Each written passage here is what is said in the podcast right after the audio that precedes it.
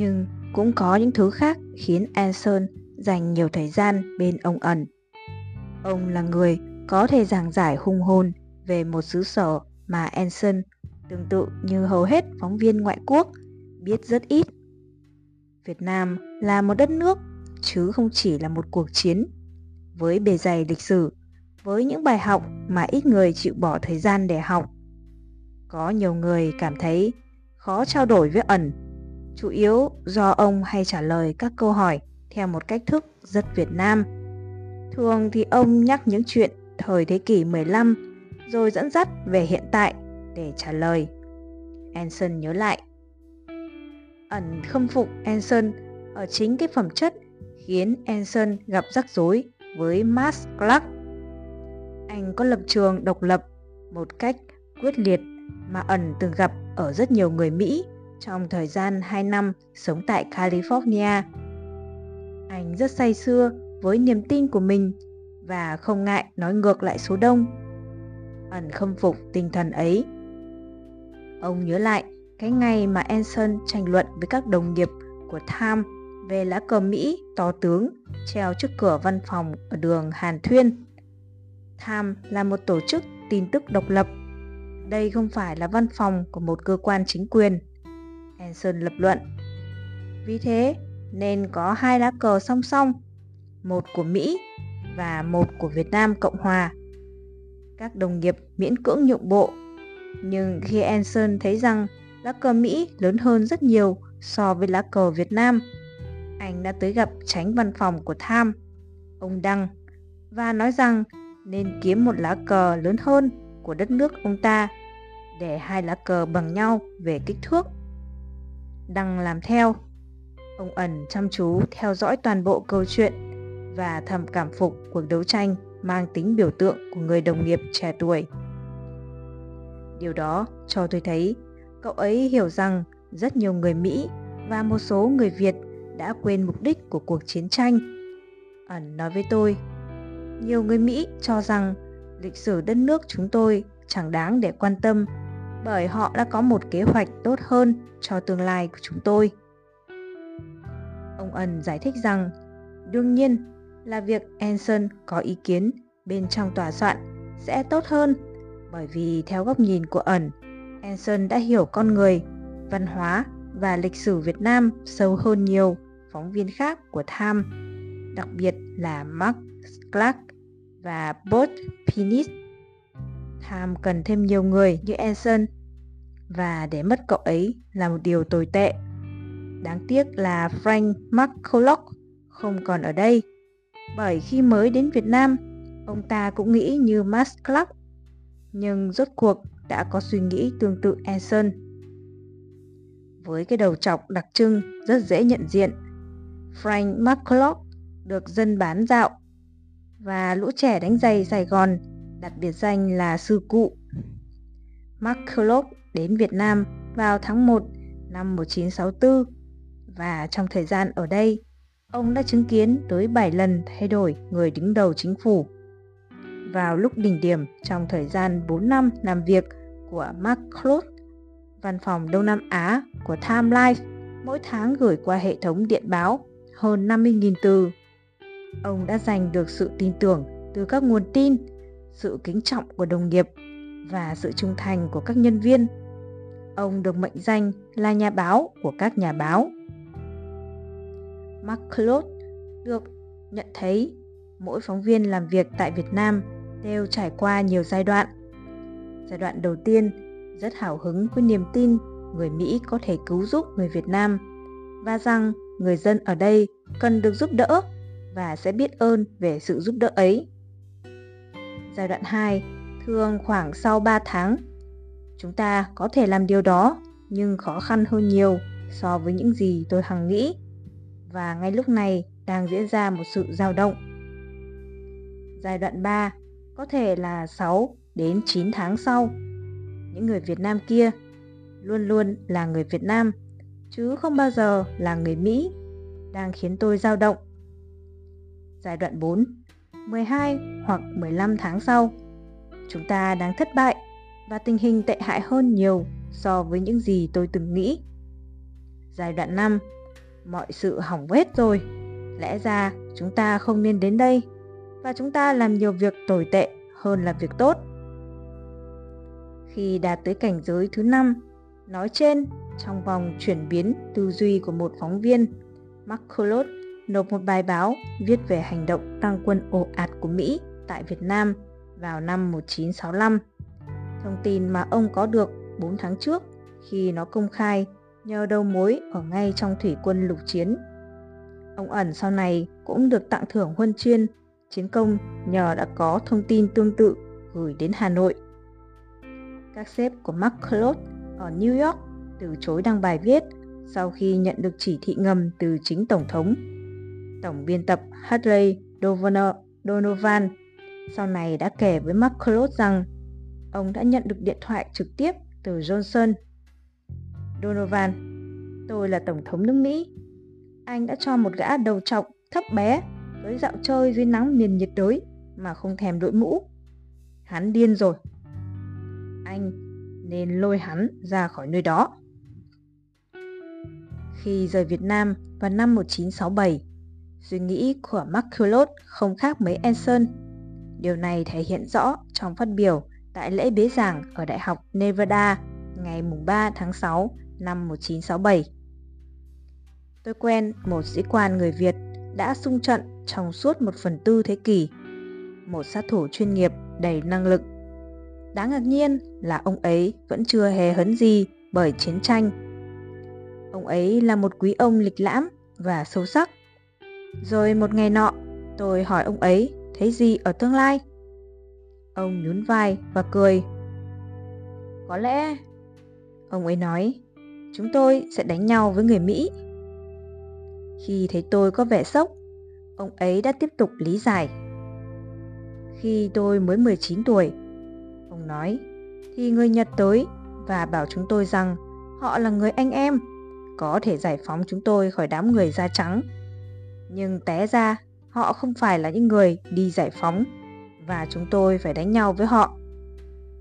Khi cuộc chiến ấy kết thúc và người Pháp trở lại, họ bảo rằng lần này họ đến không phải để làm người thầy khai sáng mà là làm bạn. Và trong vòng 9 năm, tính tới năm 1954, chúng tôi đã chiến đấu chống lại họ. Rồi thì người Pháp ra đi. Nhưng Cộng sản không phải vừa mới tới, họ đã cắm rễ ở đây. Và họ cũng tương tự luôn bảo rằng là bạn của chúng tôi. Nhưng rồi kể từ một năm 1955, chúng tôi đã đánh nhau với họ. Điều lạ lùng là tôi chẳng muốn đánh nhau với họ chút nào. Tôi nghĩ họ cũng không muốn cầm súng nhằm vào chúng tôi. Giờ thì quý vị đến đây và nói rằng quý vị là bạn, là người giải phóng. Điều mà tôi băn khoăn là liệu có ai trong chúng ta đã học được bài học từ những kẻ đã đến rồi đi trước kia.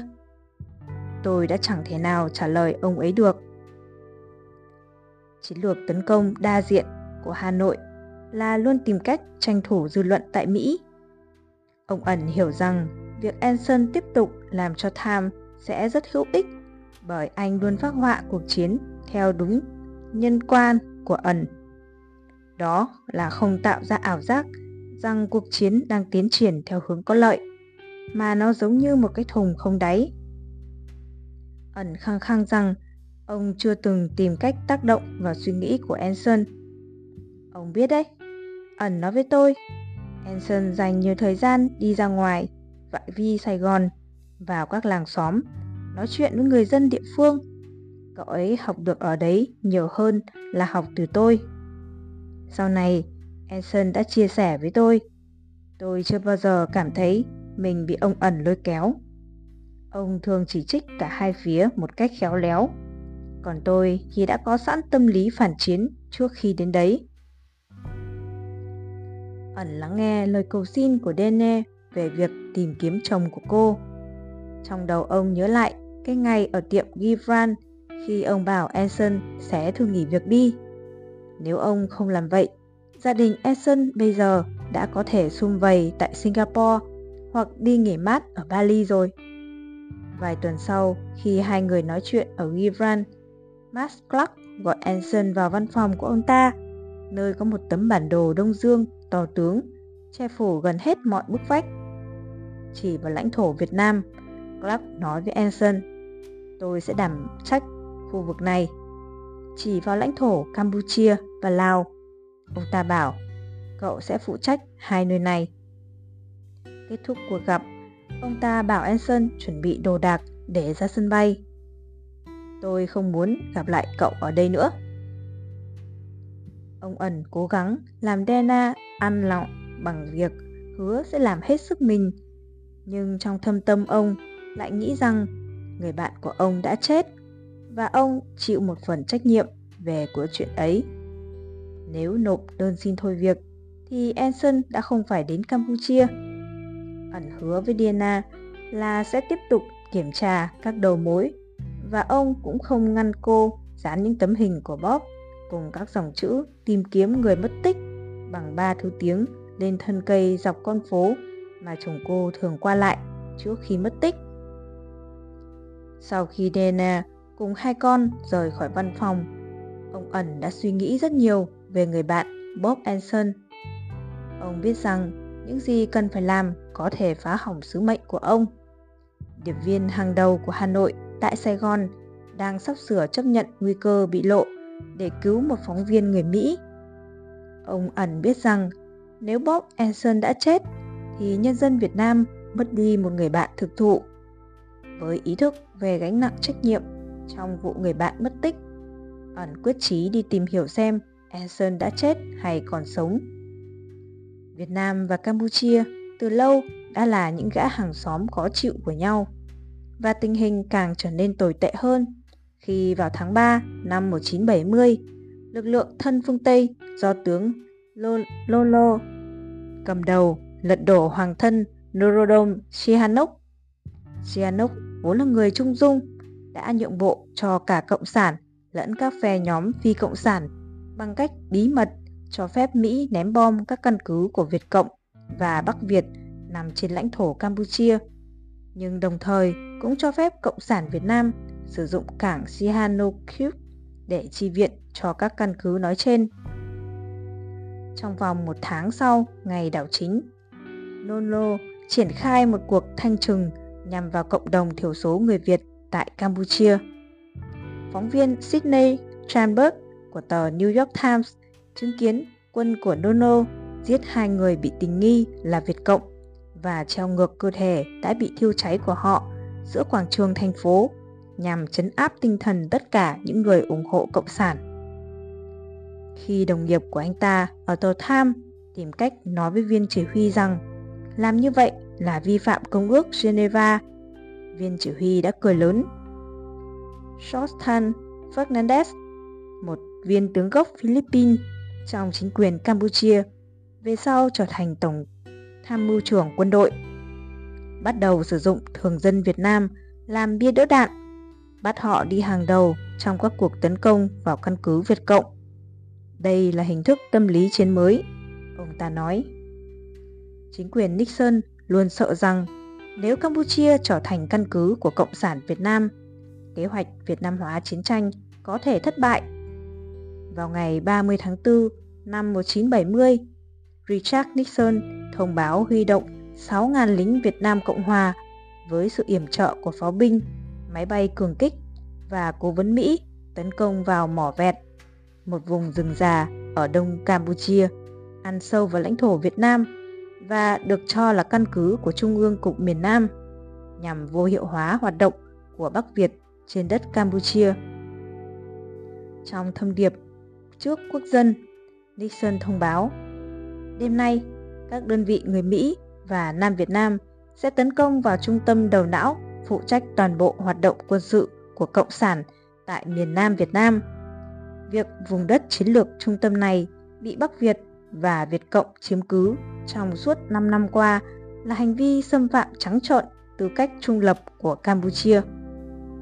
Vị Tổng thống mà mới năm ngoái thôi đã hứa hẹn sẽ chấm dứt sự can dự của người Mỹ tại Việt Nam, giờ lại đang mở rộng cuộc chiến vào đất nước Campuchia kế cận. Hôm sau, ngày Nixon đọc thông điệp toàn quốc, ông ẩn đã gửi cho Anson một bọc đồ, là bản dịch tiếng Anh một tài liệu thu được của Việt Cộng. Loại tài liệu này khá dễ kiếm đối với cánh phóng viên. Tuy nhiên, ở đây ẩn đã có ghi chú thêm cho đồng nghiệp của ông, người vừa trở về Sài Gòn nghỉ cuối tuần. Tài liệu này là một kế hoạch chiến đấu vào tháng 7 năm 1969, thu được hồi tháng 10 năm 1969. Trong đó, Bắc Việt dự báo rằng với việc kế hoạch Việt Nam hóa chiến tranh thất bại, Nixon sẽ hướng sự quan tâm vào Campuchia. Ông ẩn khoanh tròn một đoạn và gạch chân câu cuối cùng, rồi viết ngang trang giấy. Bọn Mỹ khốn kiếp, tụi mày đọc mà chẳng chịu động não. Đây là đoạn văn mà ông ẩn đã khoanh tròn cho Enson. Nếu các cuộc tấn công của ta trên các mặt không đủ mạnh và nếu tạm thời Mỹ có thể khắc phục được một phần khó khăn, chúng sẽ tìm cách kéo dài cuộc chiến ở miền Nam thêm một thời gian nữa. Và trong thời gian đó, chúng sẽ tìm cách xuống thang ở một vài mặt. Đồng thời sẽ tiến hành phi Mỹ hóa trong một cuộc chiến tranh kéo dài trước khi có thể thừa nhận thất bại hoặc chấp nhận một giải pháp chính trị. Với cả hai trường hợp ấy, Mỹ có thể trong những tình huống nào đó tạo áp lực lên chúng ta bằng cách đe dọa mở rộng chiến tranh thông qua việc tấn công vào Campuchia. Cuộc tấn công vào Campuchia gây ra hoảng sợ đối với cộng đồng người Việt thiểu số. Chính phủ Nono bắt đầu khơi lên cơn sốt bài Việt. Một trong những cuộc tàn sát của Nono diễn ra tại thị xã Takeo, vốn được cho là căn cứ địa của Cộng sản, bởi nơi đây từng nổ ra nhiều cuộc biểu tình chống chế độ Nono. Hơn 200 người, bao gồm nhiều trẻ em, người bị Campuchia nhận diện là Việt Cộng, đã bị quay lại và nhốt trong một trại giam ở Takeo. Ba tiểu đoàn dân quân phụ trách canh giữ số người Việt đó. Lúc bấy giờ, Anson đang ở Campuchia để tường thuật lại sự kiện này. Và vào một buổi sáng, anh cùng cộng tác viên Tim Oman lái xe từ Phnom Penh lên Takeo để kiểm tra tình hình vụ bắt giữ người Việt. Kế hoạch có vẻ ổn trong một thời gian, nhưng rồi vào một buổi tối, lính Campuchia đã xả súng vào toàn bộ số người Việt nói trên. Đó là một cuộc thảm sát. Buổi sáng hôm sau, Anson và Oldman lái chiếc Ford Cortina màu trắng tới. Các thi thể được xếp chồng lên nhau giữa một vũng máu lớn đã đồng lại. Thoạt đầu, tôi tưởng họ chết hết rồi. Nhưng khi vừa bước lên bậc thềm của trại giam, suýt chút nữa trượt chân và vũng máu, tôi thấy nhiều người cử động và nghe tiếng rên rỉ. Chấn tĩnh lại một chút, tôi bắt đầu đếm. Hơn hai chục người đàn ông và bé trai còn sống nằm giữa đống khoảng 60 xác chết. Anson hồi tưởng. Ngoài tiếng rên của người bị thương và âm thanh của ruồi nhặng, còn lại mọi thứ đều im lìm. Một ông già với một đôi chân đã bị nát, gắng gượng kể lại chuyện đã xảy ra. Chúng bảo tất cả tụi tôi là Việt Cộng, nhưng tụi tôi chỉ là dân bán quán. Anh phải đưa tụi tôi khỏi nơi đây, nếu không tối nay chúng lại giết hết. Xin hãy đưa chúng tôi đi. Anson quỳ xuống cạnh một đứa bé trai, chừng 8 tuổi. Mặt nó trắng bệch. Tôi đặt tay lên ngực nó, chỉ thấy nó thôi thóp nhẹ. Khẽ kéo chiếc xà rông quấn quanh cơ thể cậu bé. Tôi thấy lỗ chỗ, cả chục vết đạn, kéo dài từ hông xuống tới mắt cá. Anh và Oman quyết định chở cậu bé tới bệnh viện ở Phnom Penh và kêu gọi các phóng viên khác tới đây cứu người bị thương. Anson cho rằng chẳng bao lâu nữa, đám lính kia sẽ trở lại để kết thúc cuộc tàn sát. Anson và Oman cố gắng chất thật nhiều người bị thương lên xe rồi phóng về Phnom Penh. Bệnh viện Pháp ở đấy tiếp nhận các nạn nhân trẻ em. Oman ở lại với lũ trẻ và hứa rằng sẽ trở lại Takeo ngay khi các bệnh nhi có dấu hiệu hồi phục. Anson thì trở về khách sạn để kiếm các nhà báo khác. Ở dưới Takeo, người ta đang bắn người Việt. Hãy kêu mấy người khác cùng đi. Anh hét lên giữa đám đông các nhà báo. Henry Cam của báo New York Times và Kevin Buckley của tờ Newsweek chở Anson quay lại Takeo. Khi họ tới nơi thì đám lính Campuchia cũng đã trở lại. Chúng tao chẳng có gì phải che giấu cả. Một người có vẻ như là cầm đầu đám lính nói Chúng tao phải làm thế. Tất cả bọn chúng đều là Việt Cộng. Khi Anson hỏi ở quanh đấy có bệnh viện nào không? Anh đã nhận được câu trả lời Có đấy, nhưng không dành cho lũ rác rưởi này. Anson yêu cầu chấm dứt tàn sát trẻ em vô tội. Những người Campuchia cười lớn, bảo rằng họ chỉ giết Việt Cộng thôi. Trời tối dần, lúc này Oman đã lái chiếc xe Cortina trở lại và bắt đầu chất người bị thương lên xe. Nhiều phóng viên khác cũng trở lại để đưa tin. Anson năn nỉ từng người giúp đưa các trẻ em tới Phnom Penh. Cậu không được can thiệp vào nội dung câu chuyện. Case Big, một phóng viên khả kính của tờ Chicago Daily News và là người từng nhận giải Pulitzer về phóng sự quốc tế vào năm 1951, đáp Nếu đưa người này đi là cậu đã can dự vào vụ việc rồi. Đấy không phải là công việc của cậu. Anson chẳng thể kiếm ra người trợ giúp cho tới khi Kevin Buckley tiến lên và nói để tôi giúp. Anh này là người duy nhất ra tay. Những phóng viên khác nhìn thấy chúng tôi một chốc rồi từng người rời đi. Anson nhớ lại. Buckley, Anson và Oldman nhét năm đứa trẻ và ba người lớn vào chiếc Cortina. Oldman chở họ về bệnh viện và hứa sẽ trở lại trước lúc tảng sáng. Vẫn còn người sống sót ở đây và Anson biết rằng để họ lại một mình là không an toàn. Họ cần nhân chứng và sự bảo vệ. Kevin Buckley quyết định ở lại với Anson bởi đã thương thì thương cho chót. Trời về đêm, toán lính Campuchia chuẩn bị cho cuộc tàn sát cuối cùng. Anson phát hoảng khi nghĩ rằng sự có mặt của hai phóng viên Mỹ không thể ngăn cản nổi những người Campuchia kia. Ngay lúc ấy thì có tiếng xe chạy tới Bernard Karp của hãng CBS cùng đồng nghiệp lái xe từ Phnom Penh lên để đón những người bạn của họ rời khỏi Ta Keo.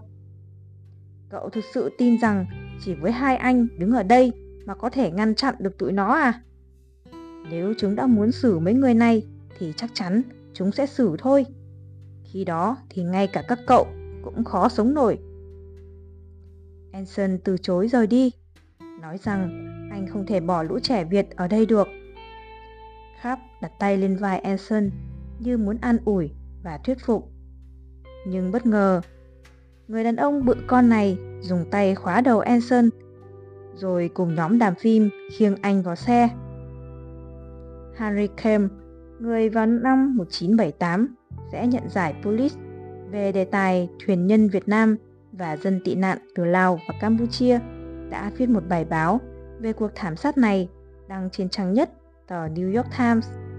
Trong đó kể chuyện Anson đã đưa một trong những người bị thương nặng nhất tới bệnh viện ở Phnom Penh. Tin tức về vụ thảm sát đã làm dấy lên làn sóng giận dữ tại Sài Gòn, đặc biệt là trong giới phi công không lực Việt Nam Cộng Hòa. Những phi công này vốn thường làm nhiệm vụ tấn công ở các căn cứ của Bắc Việt tại Campuchia.